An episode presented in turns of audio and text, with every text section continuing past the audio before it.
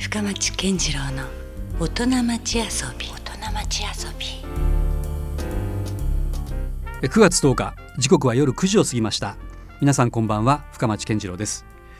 さて、この番組深町健次郎の大人町遊びは、毎回革新的に働いて独創的に遊ぶという方をゲストにお迎えしていろんな話をお伺いしております。先週に続きまして今夜も、1996年にハニーコーヒーを引き継いで、現在では、福岡県内を中心にのれん分けを含め9店舗、スペシャルティーコーヒー専門店ハニーコーヒーを展開する井崎コーヒーの代表取締役社長井崎勝秀さんに、いろんなまたコーヒーに関する話をお伺いしたいというふうに思っております。今夜はですね、そんな、井崎さんが海外で渡航したいろんなエピソードだったりとか、そういう話も出てくるんじゃないでしょうか。お楽しみに。本当ね、先週はいろいろコーヒーの本当深い話というか、今またその最近のアップデートされてきているコーヒーの世界みたいなね、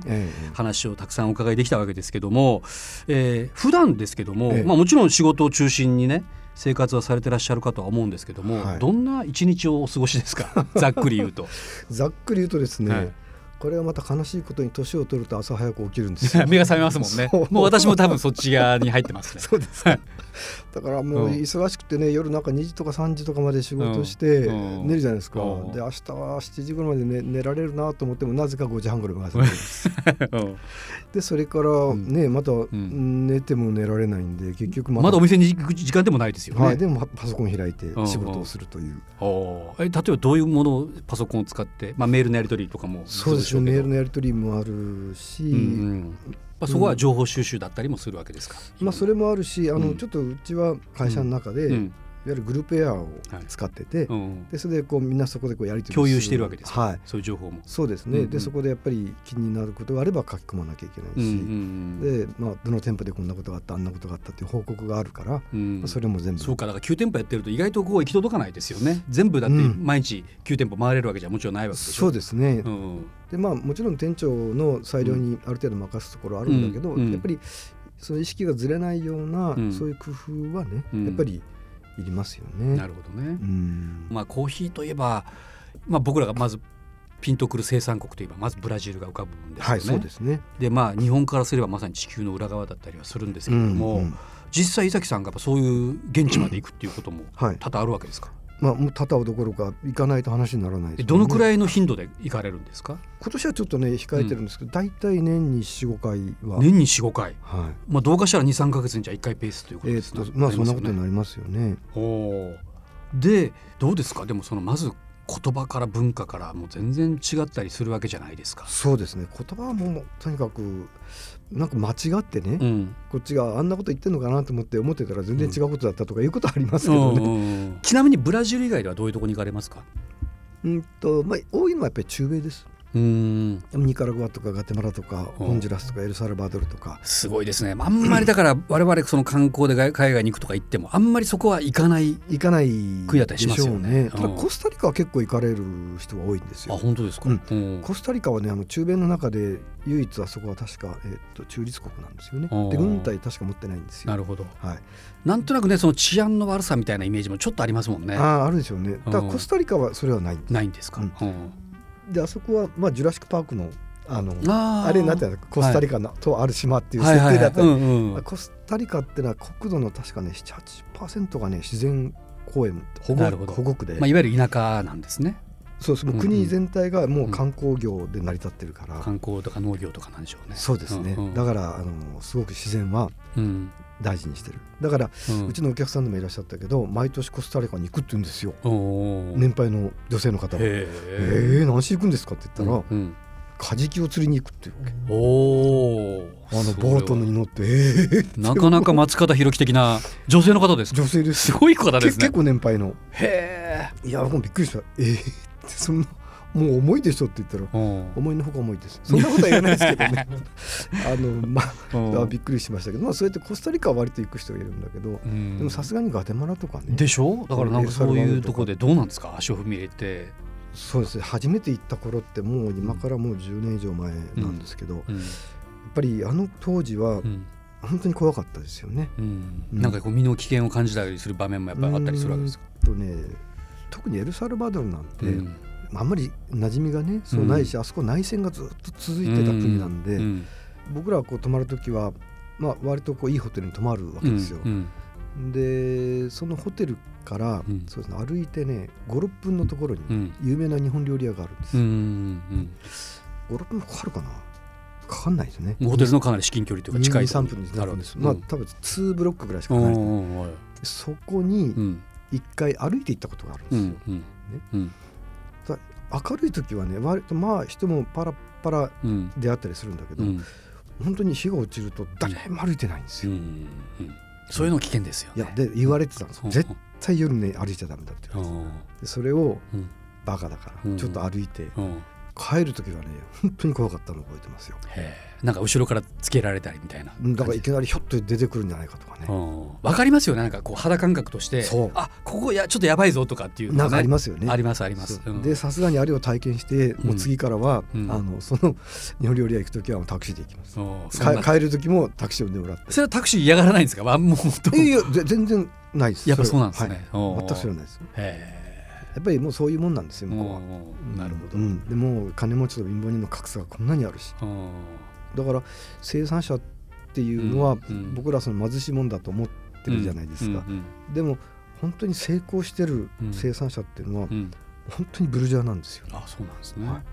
やっぱりそういう金持ちだからいいとか悪いとかって言うんじゃないんですよ、うんうんうんでまあ、僕らが求めてるのはやっぱり素晴らしいコーヒーなので、うんうんうん、要するにやっぱり素晴らしいコーヒー作るってね知識ないとやっぱり作れないんですよ。あそうなんですか、うん、知識と技術とやっぱりお金もないと作れない。やっぱり労働者にきちっと払わなきゃいけないじゃないですか、うんうん、特にスペシャルティコーヒーっていうのは本当に熟した実だけ摘まなきゃいけないんですよ、うん、でそれを選別して摘むっていうことをさせなきゃいけないでと言いながら、うん、じゃあお金払うときはなんぼ、うんね、重さで払うわけですよ、うん、矛盾してるでしょ。そっかそこのクオリティまではしっかりわからないわけですよね。そうだからそれをきちっとペース、まあ、お金を支払う上で、うん、クオリティが良くないと払わないぞってことをやっぱりきちっと言うんですよ、うん、だからそういうことがやっぱり言えてお金を払える人でないとダメだし、うん、しかもあれじゃないですかワインみたいに当たり年とか不作な年とかってないんですか。まあ、それはないことはないですね、うん、やっぱりその病気がこう蔓延したりね、うん、する時もあるんでそんな時はもちろん、うん、落ちるんですけど、うん、でもやっぱりそういう優秀な農場だと、うん、土作りからきちっとやってるから、うん、木が元気なんですよ、うん、なるほど。そうすると病気が流行った時でもそんなにダメージ受けないんですよ、ねうん、でもやっぱりそこまでこうゆとりがないところだと、うん、まあちょっとなんかあると木がすぐダメージを受けてしまう、うん、もう病気が流行ったらもうやられてしまうってことはありますね、うん、なるほどね、はい、さあ引き続きハニーコーヒーの、代表の井崎さんにお話をお伺いしてますけども、はい、実は先週ねちょっと気になる話がちらっとあったのが、はい、息子さんがまさに後を継がれているようなところもありまして、はいはい、なんかすごいなんか賞とかを受賞されてません。なんか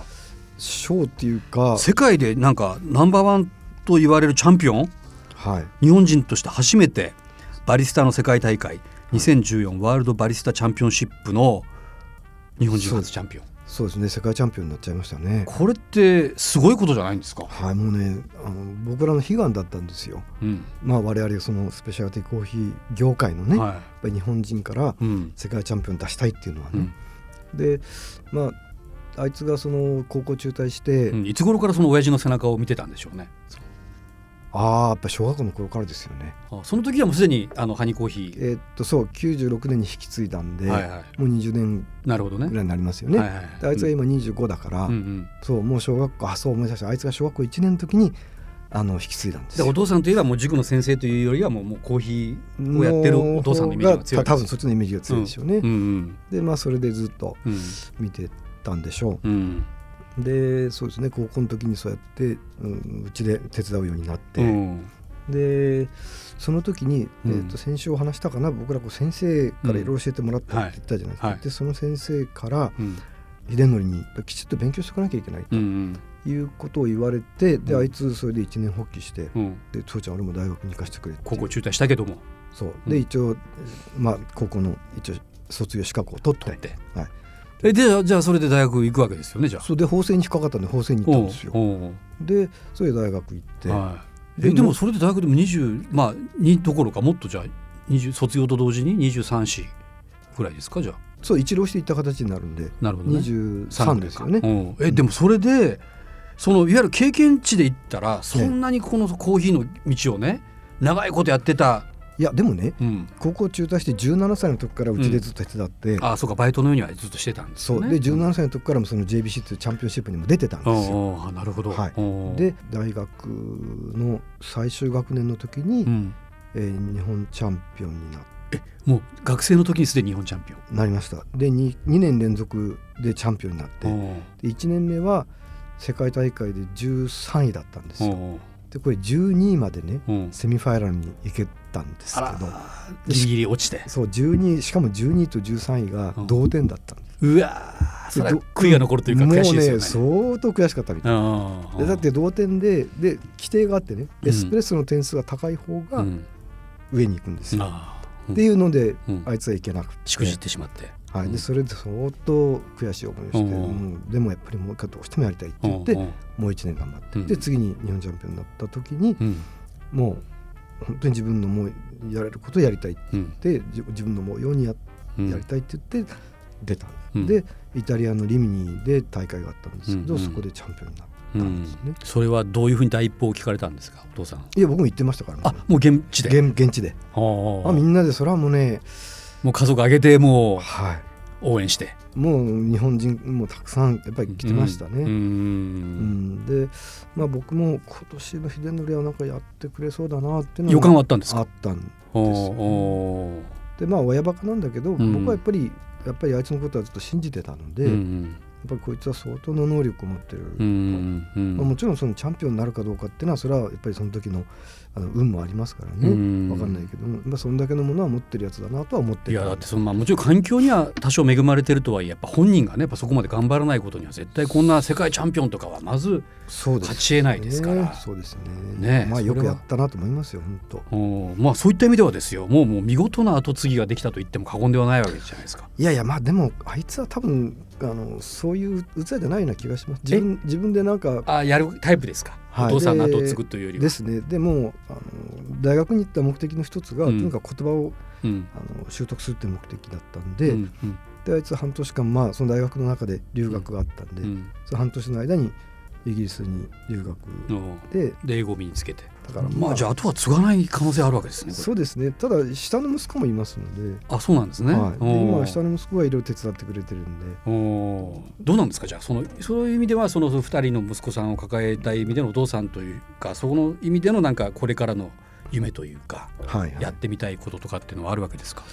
今後、まあ、僕はそうですね、まあ、会社として言えばね、うん、やっぱりこういうカフェとかそれから飲食業っていうのは基本的にすごく給料が安いんですよね、うん、で特にそのバリスタって言われる、ねうん、職業専門的なイメージはありますけどね。ありますよね、うんうん、あるけどやっぱり給料はやっぱり安いんですよ。なるほど。で安いっていうことはやっぱりそのだけ給料は払えないんですよ、うん、そのだけ売り上げがやっぱり取れない、まあ、単価がやっぱりねどうしても安いかコーヒーはねですね、うんうん、で日本の場合はそのお客さん の絶対数が少ないんでね、だからオーストラリアとか行くと、うんもう普通にですね、もう小さいカフェでもね、うん、1日5、600人とか来るんですよ。あ、そうなんですね、はいうん、と5、600人も来ればね、うん、それはやっぱり給料払えますよ、うんね、でもまあ日本の場合だともういや今日は忙しかったなって言ったってまあせいぜい7、80人から100人ぐらい